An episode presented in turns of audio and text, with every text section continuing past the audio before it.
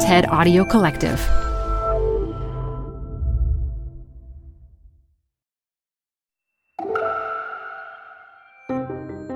It's TED Talks Daily, and I'm Elise Hu. Today's talk is about a quirk in the law in which, get this, the government can convict an inanimate object of a crime.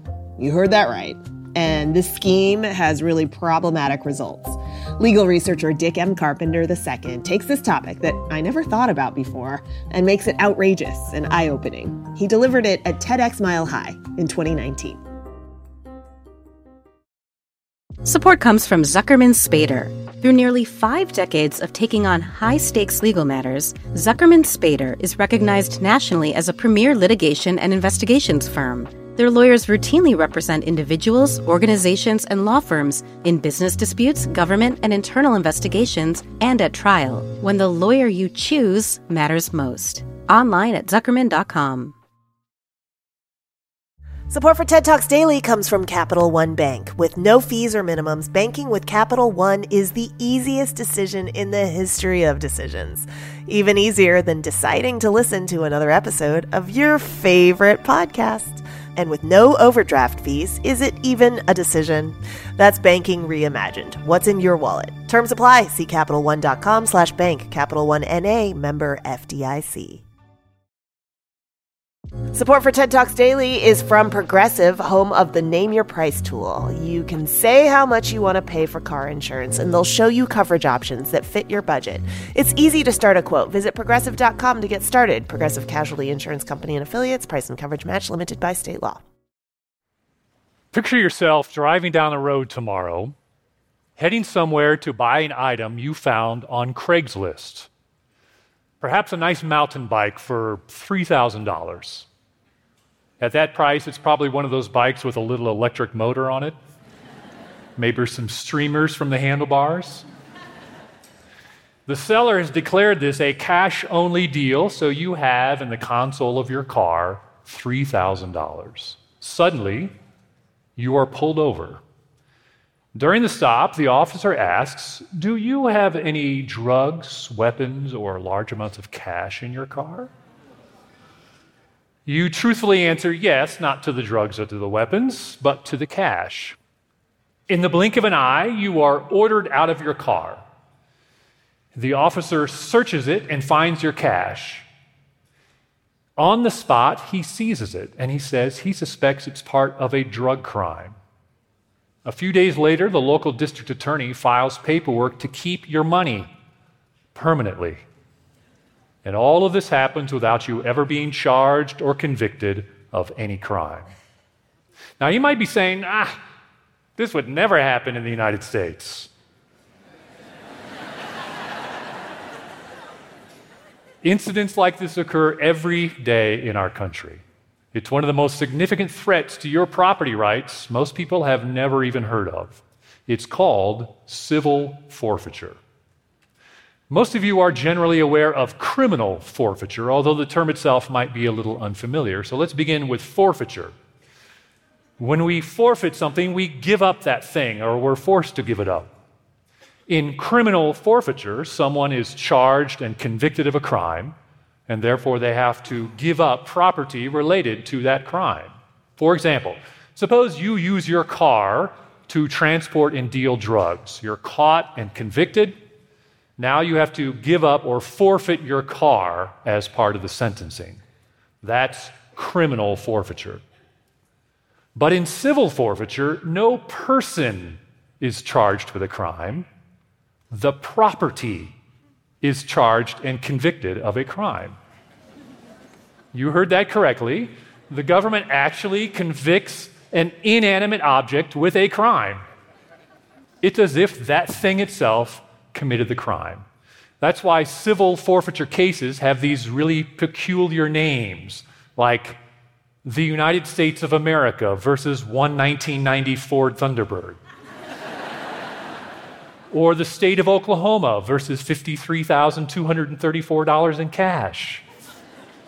Or my personal favorite, the United States of America versus one solid gold object in the form of a rooster.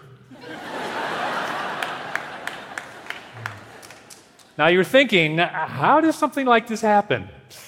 That's exactly what I said when I first learned about civil forfeiture while on a road trip with my wife. No, we did not get pulled over. I was reading about the history of civil forfeiture as part of my work as a research director at the law firm, and I came across one of the cases I just mentioned, the United States of America versus one 1990 Ford Thunderbird. In that case, Carol Thomas loaned her car to her son. While in the car, her son committed a minor drug crime. Carol didn't commit any crime, so law enforcement couldn't convict her and take the car, but they could and did use civil forfeiture to convict the car and take it. Carol was completely innocent, but she lost her car nonetheless. In other words, she was punished for a crime she did not commit. When I read this, I was gobsmacked. How could this occur? How is this even legal? It turns out it began in our country with maritime law. Early in our republic, the government sought to fight piracy. Yes, actual pirates. The problem was the government often couldn't catch the pirates. So instead, it used civil forfeiture to convict the pirate's property and take it, and therefore deny the pirates their illegal profits. Of course, the government could have simply taken and kept the booty without necessarily using civil forfeiture, but doing so would have violated our most basic due process and property rights. Now, the government rarely used civil forfeiture until the 1980s and the war on drugs. We expanded civil forfeiture law to cover drug crimes, and then later other types of crime. Canada and the European Union adopted similar provisions, so that now all kinds of people are ensnared in the forfeiture web. People like Russ Caswell. Russ Caswell owned a small budget motel in Tewksbury, Massachusetts. His father built the motel in 1955, and Russ took it over in the 1980s. During the years that Russ owned the motel, from time to time, people would rent rooms and they would commit drug crimes. Russ didn't condone the activities. In fact, whenever he found out about it, he would immediately call police. Russ was entirely innocent of any crime, but that did not stop the U.S. Department of Justice from seizing his motel simply because other people committed crimes there. But Russ's case was not alone. Between 1997 and 2016, the U.S. Department of Justice took more than 635,000 properties. This means each year, tens of thousands of people lose their properties in cases in which they're never charged or convicted of any crime. And we're not necessarily talking about major drug kingpins or headline-grabbing financial fraudsters whose cases involve hundreds of thousands, if not millions of dollars. Many of these seizures and forfeitures involve just everyday people like Russ Caswell, or you, or me. But it gets worse.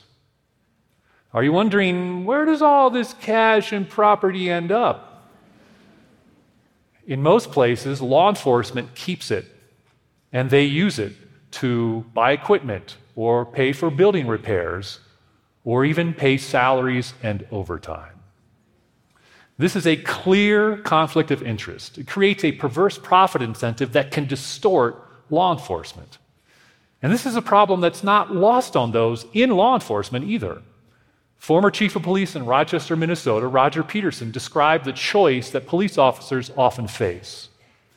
As he described it, suppose I'm a police officer and I see a drug deal. Now I face a choice. Do I go after the buyer and remove from the street illegal drugs, or do I go after the seller and get cash for my agency to use? So it's easy to see why a police officer might go for the cash. It was just such a circumstance that compelled police officers in Philadelphia to seize an entire house. In 2014, Chris and Carol Sourvelis' son sold $40 worth of drugs down the street from their house. $40.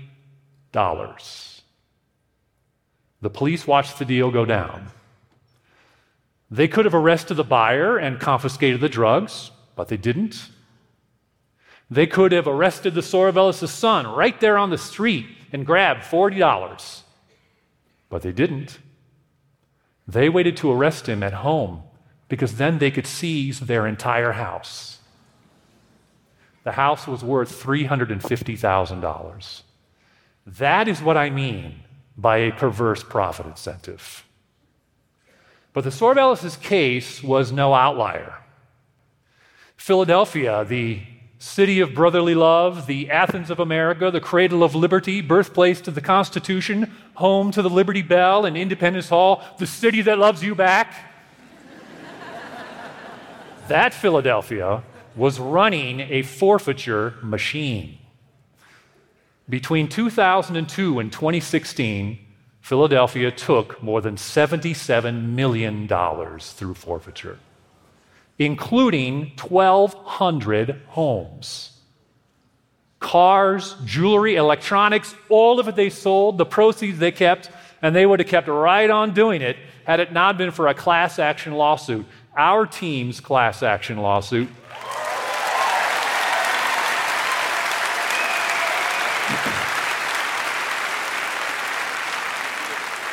Thank you.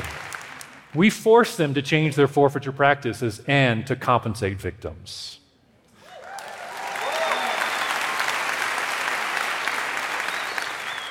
When our team first began researching forfeiture in 2007, we had no idea how much forfeiture revenue there was. In fact, no one knew.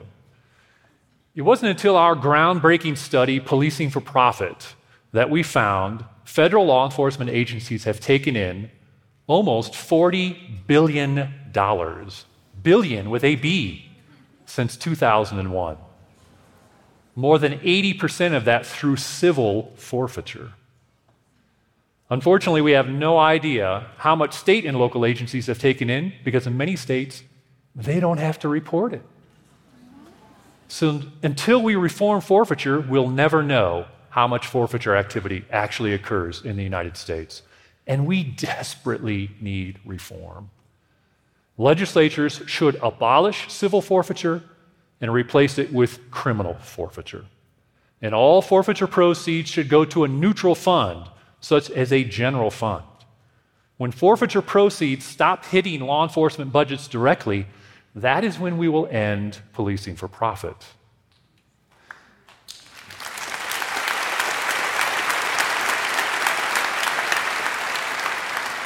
Now, as you can imagine, law enforcement officials don't love these recommendations.